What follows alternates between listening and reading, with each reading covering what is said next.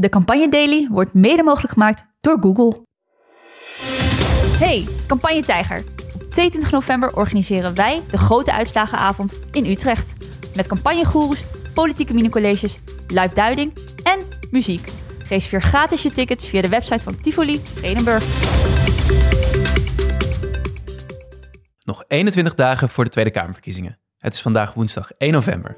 Mijn naam is Pelle en leuk dat je weer luistert naar Campagne Daily. Hij zoekt juist de verbinding. Maar dat is weer lastig vergeleken met het... oké, stem op mij, want ik ben die linkse sloopkogel.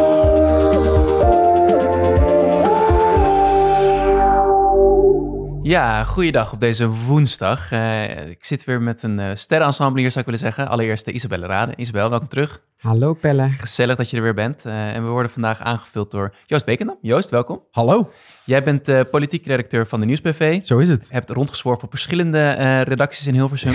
ja, inderdaad. Ja, en... Uh, biezen met... weer gepakt, biezen uitgepakt, ja, opgepakt, doorgepakt. En vandaag hier neergezet. Heel blij dat je bij ons bent. we gaan straks nog uitgebreider hebben over het type werk wat je doet en hoe, hoe dat achter de schermen allemaal zijn gang gaat in Hilversum in campagnetijd. Maar er was veel campagne nieuws. En het is echt een beetje soort van alsof ik mijn hand in de grabbelton ga steken en kijken wat eruit komt. ik wil een korte blik met jullie werpen op een aantal nieuwtjes. Um, valt een hoop om uit te lichten. Maar ik wilde beginnen met het Volkskrant interview van vandaag met Stefan van Baarle, lijsttrekker van Denk, in de lijsttrekkerrace die ze maken. Alles zullen we ook in de show notes zetten. Ja, was een, een interview waar veel aan bod kwam. Hoe de partij zich na Kuzu en Azarkan in het politieke speelveld beweegt. Over meer Van Baarle's eigen achtergrond en hoe ze zich positioneert. nou, open vraag. Wat, wat bleef er het meest hangen, Joost? Nou ja, ik vind die serie echt super leuk van de Volkskrant. Er zitten toch een paar toonaangevende interviews bij. Ik Mooie foto's vind ik ook, overigens. Grappige foto's. Ja, Joost Eertmans zat ook in die stoel. Ja, dat stoel. Uh, dat uh, vond ik een hele leuke foto.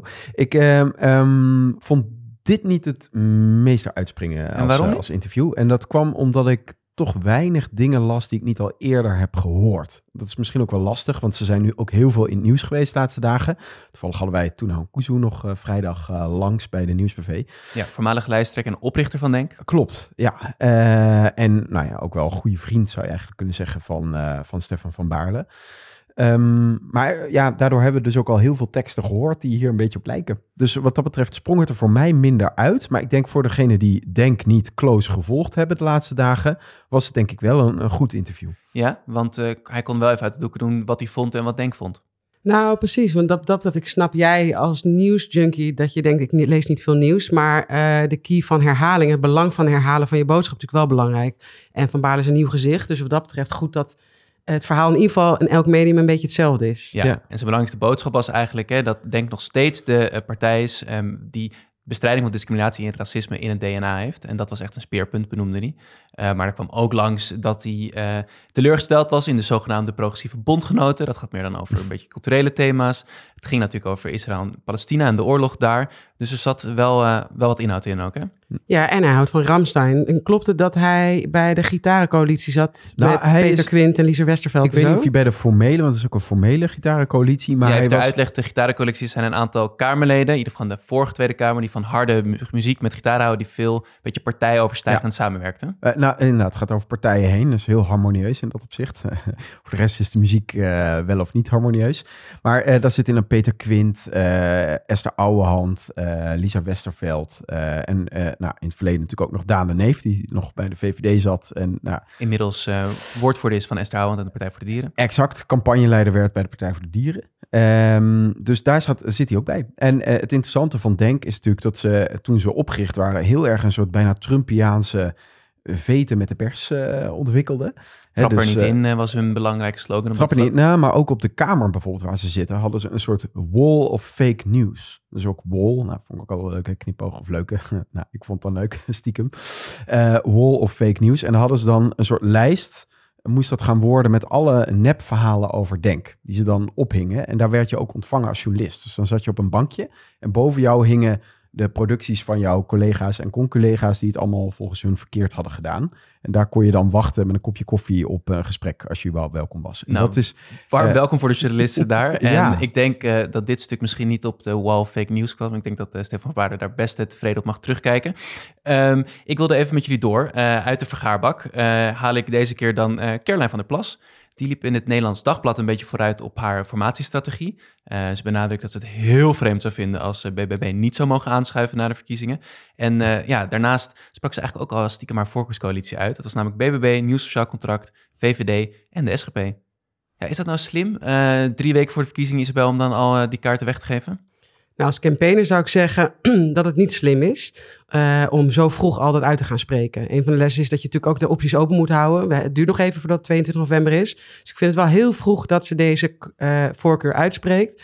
Ook omdat je nog geen idee hebt wat die andere partijen de komende weken gaan doen, gaan zeggen. Straks moeten ze zich weer terugtrekken. Maar goed, misschien is het ook wel haar nieuwe politiek en gaat mijn les de prullenbak in. Dat weet ik niet, Joost. Ja, ik ben het helemaal met je oneens. Uh, sorry. Uh, verder ben ik het wel helemaal eens. Maar hier ben ik het mee oneens, omdat in Nederlandse verkiezingscampagnes ja, staat wie met wie eigenlijk al heel snel op de agenda. Dus misschien dat het wat ongebruikelijk is om ook al te zeggen welke partijen precies. Alhoewel dat vorige verkiezingscampagnes ook al een. De vorige Tweede Kamerverkiezingen ook al een beetje was, omdat Nieuwsuur dat forceerde. Hè? Die vroeg toen aan partijen, kies de partijen uit waarmee je wilt. Nou, toen gebeurde dat ook. Daar hielden zich netjes aan de partijen die toen kwamen opdagen. En uh, uh, ja, je ziet bij Wilders ook, hè? Die, uh, die zegt ja, ik ben bereid mee te regeren. Jesso Gus en de VVD hebben natuurlijk de deur een beetje opengezet richting, richting Wilders. Dus de, de wie met wie vraag uh, die komt altijd terug, vrij vroeg al in verkiezingscampagnes. En daarmee zijn Nederlandse verkiezingscampagnes ook al een soort halve publieke formatie. Ja, al was even... het maar als signaal voor de kiezer. Ja, en op de inhoud even kort dan. Is het logisch dat Van der Plas nadrukkelijk deze partij noemt? Absoluut, want ze, ze werkt er eigenlijk al heel veel mee samen, ook in de Tweede Kamer. Dus uh, uh, toevallig ben ik nu met een soort onderzoekje bezig geweest over samenwerking tussen fracties afgelopen jaren. Mm -hmm. Juist in de zaaltjes waar geen camera's op staan. En daar werkt ze heel erg veel samen, precies met deze partijen. En ook met bijvoorbeeld uh, een Nicky Pauverwij en, en Dirk-Jan Epping. Die zijn dus overgestapt het was, naar Het is niet zo'n verrassing dat zij zijn overgestapt. Dus um, dat zij die partijen noemt, is eigenlijk wel in lijn met wat ze afgelopen jaren heeft gedaan. Ook toen de, de camera wel aanstond, maar er eigenlijk geen kip te bekijken of te bekennen was die het keek. Ja, dus interessant genoeg uh, was het inhoudelijk, uh, kunnen we het wel verklaren. Iemand die uh, misschien wat minder graag samenwerkt, is Lila Marijnissen van de SP. er verscheen een stuk van haar in de Nieuwe Revue van de hand van journalist Leon Verdonschot. Ja, ik weet niet hoe dat is, Isabel, maar elke keer als jij er zit, dan is er SP-nieuws. maar ja, de kop was, ik kan niet zoveel met links. Dat klinkt dan niet echt als een, een open uitnodiging naar andere linkse partijen om naar de verkiezingen te gaan samenwerken van Marijnissen. Precies, ik zal dit keer iets aardiger proberen te zijn over de SP. Nee, het is natuurlijk, die kop is natuurlijk lekker. Ik snap dat uh, Verdonschot uh, um, hem eruit pikt. Maar wat ze natuurlijk eigenlijk mee bedoelt... is dat ze juist heel veel met links heeft... omdat zij vindt dat de SP de enige echte linkse partij is. Want vervolgens legt ze uit dat Omtzigt geen echte socialist is... dat ook linkse partijen zich uitspreken over de identiteit of achtergrond van iemand. Dus volgens mij probeert ze vooral juist te claimen... dat zij eigenlijk de enige echte optie op links zijn. Ja, ja, ik vind het ook, het heeft ook een beetje een Calimero gehalte. Dat je, en ze zegt nu al weken van, eh, maar bestaanszekerheid, dat is van ons.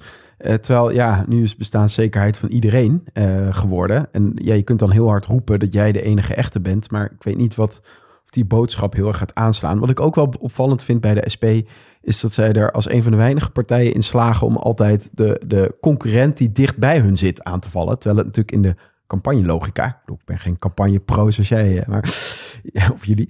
Uh, maar in de campagnelogica juist gebruikelijk is om een ideologische tegenstander aan de andere kant van het spectrum aan te vallen. Omdat kiezers twijfelen tussen jou en die andere partij. En als je die heel hard gaat aanvallen, ja, dan komt dat onsympathiek uh, over. Je moet juist de grote tegenstander pakken. En dat, dat levert de SP de afgelopen jaren, want ze doen het al langer, ook niet echt winst op. Hè? De vorige keer toen in 2019 toen ze Frans Timmermans uh, bijna met naam en toenaam, dat is ja. een vergeerde naam was voor. in de Europese verkiezingen ja, Hans Brusselmans, ja. uh, aanvielen. Nou, dat heeft gewoon geleid tot het vertrek van een voorzitter, omdat het een grote ramp werd. En Frans en, Timmermans... Nul zetels voor de, de SP in uh, het Europese parlement. Dus ja, interessant, want ze neemt ook weer duidelijk wat afstand van Frans Timmermans in het interview. Ze lijken dus niet te leren van, dus of ze hebben kennis die ik niet heb, waardoor ze denken dat het nu wel gaat werken, maar...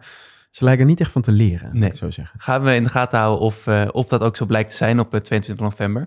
Uh, ja, kort rondje langs de velden uh, met een aantal dingen die ons opvielen vandaag. Ehm, ja, misschien het grote verkiezingsnieuws en iets waar we, waar we ook wel naar uitkeken was de nieuwe peiling van een vandaag in Ipsos. die kwam gisteren uit.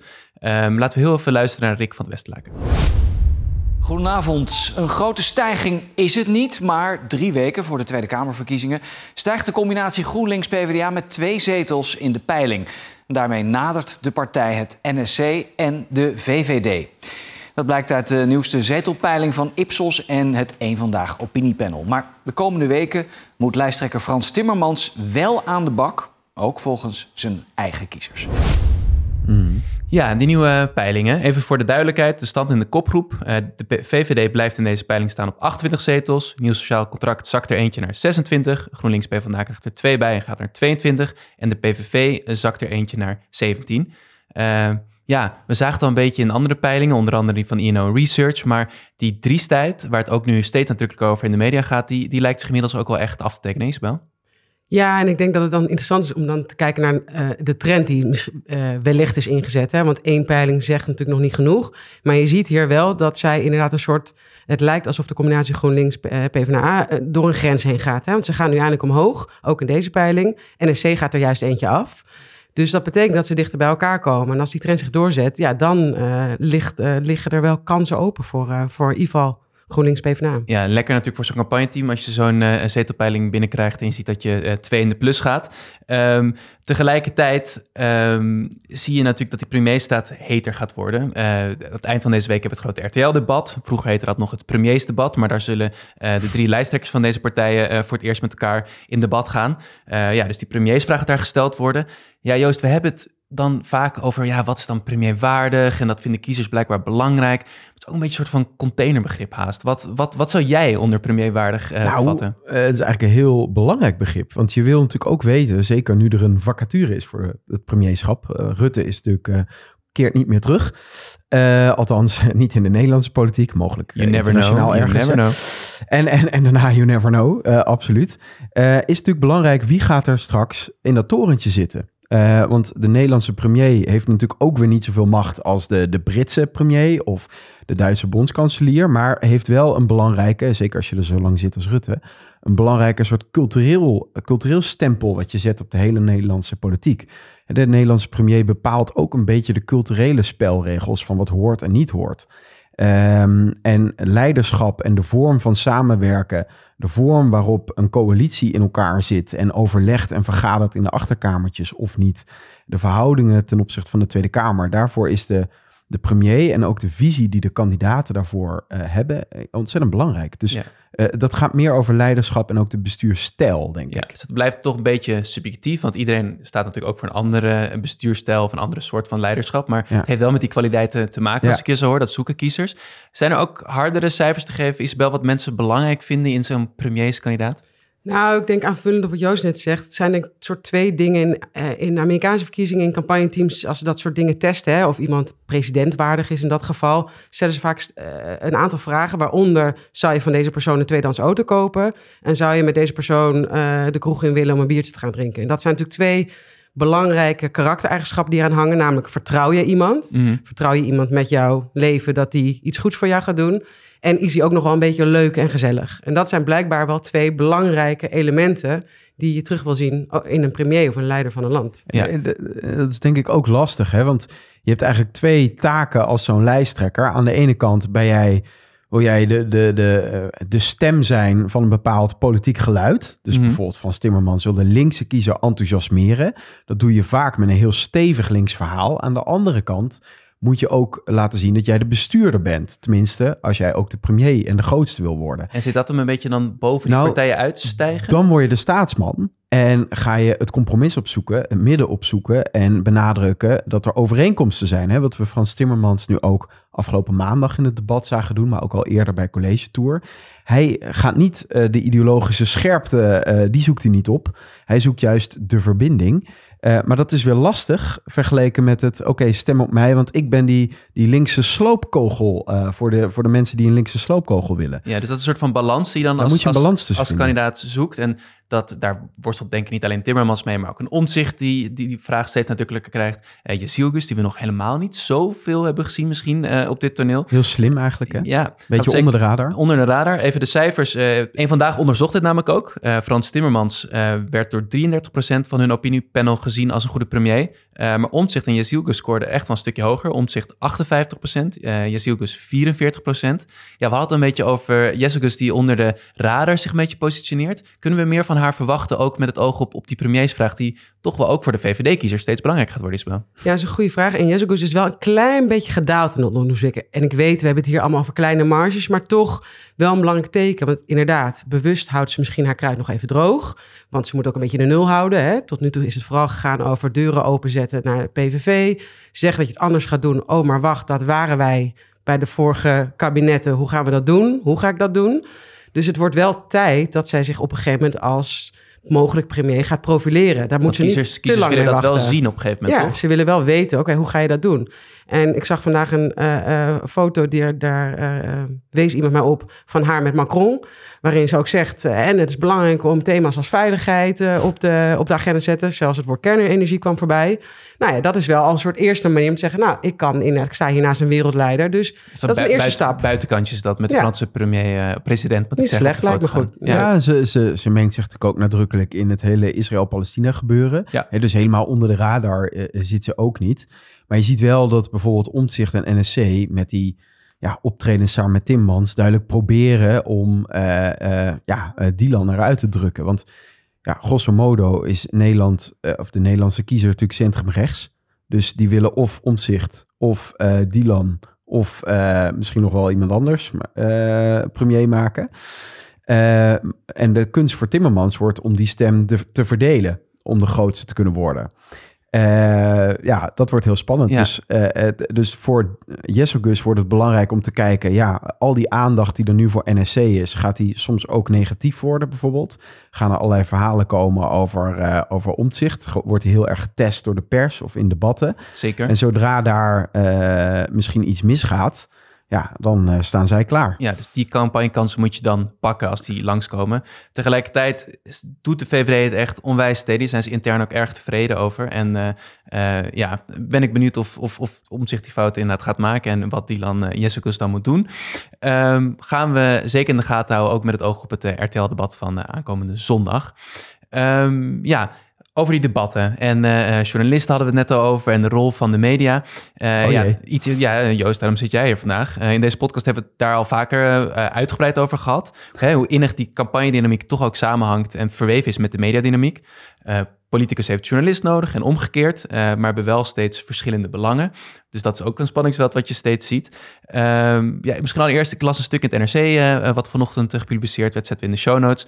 Eh, even over de algehele tendens. Eh, en zij kopte eigenlijk eh, ehm, dat verkiezingsdebatten nieuwe stijl minder one-liners en meer inhoud zijn. Dat dat een beetje de algehele take van deze campagne zou zijn. Hoe, eh, hoe hebben jullie dat stuk gelezen? Ja, volgens mij valt het toch ook wel mee, Joost. Ik heb ook het idee dat dat een beetje het frame is van deze verkiezingen. Het moet meer over de inhoud gaan. Terwijl als je kijkt naar de afgelopen jaren... was het echt zoveel meer alleen maar met spelletjes en knopjes drukken. Ja, kijk, nou, ik, ik sta hier natuurlijk totaal partijdig in. Want eh, eh, ergens als een soort researcher ben ik ooit betrokken geweest bij dat Rutte eh, Baudet-debat. En eh, later zat ik Dat als was onderdeeltje... eh, ook in aanloop naar de Europese verkiezingen, Zeker, volgens mij. 2019. En eh, later in het redactieteam van eh, Linksom Rechtsom, een half jaar geleden. Toen was er heel veel geklaag over... Oh, twee partijen, hoe durven ze? Anderen moeten ook mee kunnen doen. Dus je hebt je hier schuldig aan gemaakt. Is het een bekentenis? Eh, guilty as charged, eh overigens staker. Nou ja, ehm, daar is natuurlijk veel kritiek op geweest. Ehm, ik, ik vond het een mooi debat. Ehm, en tegelijkertijd zie je nu dat de mensen die toen heel kritisch waren... nu het allemaal fantastisch vinden als je met twee partijen op één podium gaat staan. Dat eh, wil ik even, vind ik opvallend. Laten we dat even noemen. Eh, met, met, een, eh, met de oproep van ja, nu kunnen we het meer over de inhoud hebben. En ik denk dat dat op zich klopt. Ehm, ik denk dat een, aan de ene kant is het heel goed, denk ik, dat je heel veel soorten debatten en series en interviewreeksen hebt. Eh, want daardoor kun je dus af en toe eh, kun je de diepte in. Mm. Eh, af en toe heb je meer een soort eerlijk speelveld waar iedereen aan meedoet en meer wat korte beschietingen. Maar ik denk tegelijkertijd wel met al die partijen, al die media, al die debatten die we nu krijgen, meer dan ooit, dat het wel heel veel is. Dus dat het overzicht bewaken, ook voor de, de nou, bijna argeloze kiezer die gewoon thuis op de bank zit na een, een week hard werken. Nou, ben ik Is een benieuwd of het. Nou, ben ik benieuwd aan het eind van deze campagne of we dan zeggen dat het overzichtelijk genoeg was. Dus aan de ene kant is er meer keuze om te kijken, maar eh, wordt ook niet dat aanbod veel te veel versnipperd. Eh, in tegenstelling tot vroeger, dat je gewoon drie grote debatten had, een paar grote partijen. Dan was het misschien makkelijker om je keuze te maken dan nu. Dus we vragen nu ook meer van de kiezer. Ik denk wel dat het verschilt wat we verstaan onder inhoud. Mm. Eh, want is het niet zo voor de kiezer dat het dan vooral gaat dat je het gevoel hebt dat iemand iets voor jou kan gaan fixen. Dat je die persoon kan vertrouwen, dat die eerlijk is. In plaats van dat iemand je overlaat met uh, tabellen, cijfers, hoe een hele precieze nieuw systeem eruit gaat zien. Dus dat is denk ik ook wel een beetje wat bedoelen we met inhoud. En ik denk dat voor de kiezer, als je kijkt naar de partijprogramma's die alleen maar dikker worden, ja. ze worden minder gelezen, denk ik dat de kiezer misschien ook soms wel iets anders verstaat onder inhoud dan, dan partijen. Dan partijen denken. En minder uh, inhoudelijk natuurlijk in zekere zin. Alle moeilijke keuzes. En je wordt met al die concurrentie tussen al die partijen, word je niet bepaald beloond als partij als je zegt, nou, we gaan iets heel impopulairs doen om dat allemaal te betalen. Dat is een soort van uh, nog net niet je hoofd in de strop leggen, zeg maar. Uh, tegelijkertijd, ja, als iedereen alleen maar reclamefolders heeft geschreven, die ook nog eens heel dik zijn, hè, wat je wel in toenemende mate ziet bij die stemwijzers en dat soort dingen. Ja, wat heb je dan eigenlijk aan die teksten? Want uh, een stofzuiger die perfect is en geweldig werkt volgens de folder, uh, maar vervolgens stuk is zodra je hem in huis hebt. Ja, ja daar heb garantie, je garantie tot aan de deur, zou nou, ik ja, willen zeggen. Maar dat is natuurlijk ook een beetje die rol, Joost, van, van media... die ook een beetje de vertaalslag naar de kiezer maken. Ja. Daar worden redactionele keuzes gemaakt. Wie je uitnodigt, welk invalshoek je kiest. Um, kan je een beetje vanuit een redactie, jij zit op veel redacties, een beetje duiden hoe je zo'n politiek item insteekt? Veel redacties moet ik niet overdrijven, maar ik ken, ik ken uh, uh, mensen van verschillende redacties. Check. Zeker. Uh, sorry, wat was je vraag? Ik was benieuwd een beetje gewoon van in politiek item maken in verkiezingstijd. Dan spelen al deze belangen die we net bespraken spelen mee. Hè? Dus je wil, ja. je wil objectief zijn, je wil ook wel zo'n politicus iets geven, want anders komt diegene niet. Kan je een beetje dat even meenemen gewoon in dat spel? Hoe wordt dat gespeeld? Wat voor gesprekken voer je daarover op? Op redactie? Nou, uh, sowieso is het gewoon een regelhel achter de schermen natuurlijk.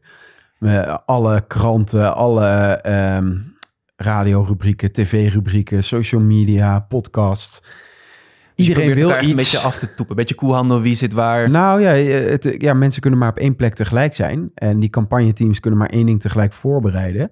Dus het is eigenlijk al weken van tevoren een waanzinnige puzzel. Het is echt uh, zo'n Jenga-toren, weet je wel. En op een gegeven moment, als je achter het net vist, ja, op een gegeven moment, er komt zoveel informatie af. Ook op die uh, persvoorlichters en die campagneteams van die partijen, zeker de grote en meest gewilde partijen, mm -hmm. dat, uh, dat het überhaupt al, uh, dat je blij mag zijn als je binnen 24 uur soms een reactie krijgt op een aantal dingen. Dus ik, ik ken, ja, ik weet ook dat er nu een aantal campagneteams zijn die, waar mensen bij zitten die het echt niet meer bijhouden en niet meer doorhebben wie wat waar zegt, welke duider zegt bij op één wat. Hè, vroeger in Den Haag had je wel het idee dat mensen redelijk wisten wat er gezegd werd. Maar Ja. nu is er zoveel, eh, ligt op een bordje, dat het eigenlijk niet meer is bij te houden. Ja. Dus eh, het is ook een beetje achter de feiten aanlopen in dat soort dat opzicht. Isabel, jij zit- overleven. Je- Isabel, jij zit in je, in je werk hier bij BKB soms ook aan de aanbiedkant. Dan eh, moet je eh, dingen kwijt Ja, bij ik, redacties. dan moet ik Joost bellen. Ja, Oh wat, eh, even misschien voor de luisteraars. Wat, wat is jouw beste strategie als je iemand ergens eh, wil wegzetten, de zaakjes? Nou, ik weet niet of het best strategie is, maar je moet, even, je moet een paar dingen bedenken. Journalisten zijn gewoon ook net mensen. Soms hebben we het idee Nou. van, oh jee, een journalist, dat zijn hele machtige mensen. Die gaan van alles bepalen. Ze zijn gewoon ook, die zijn ook op zoek naar een goed en mooi item.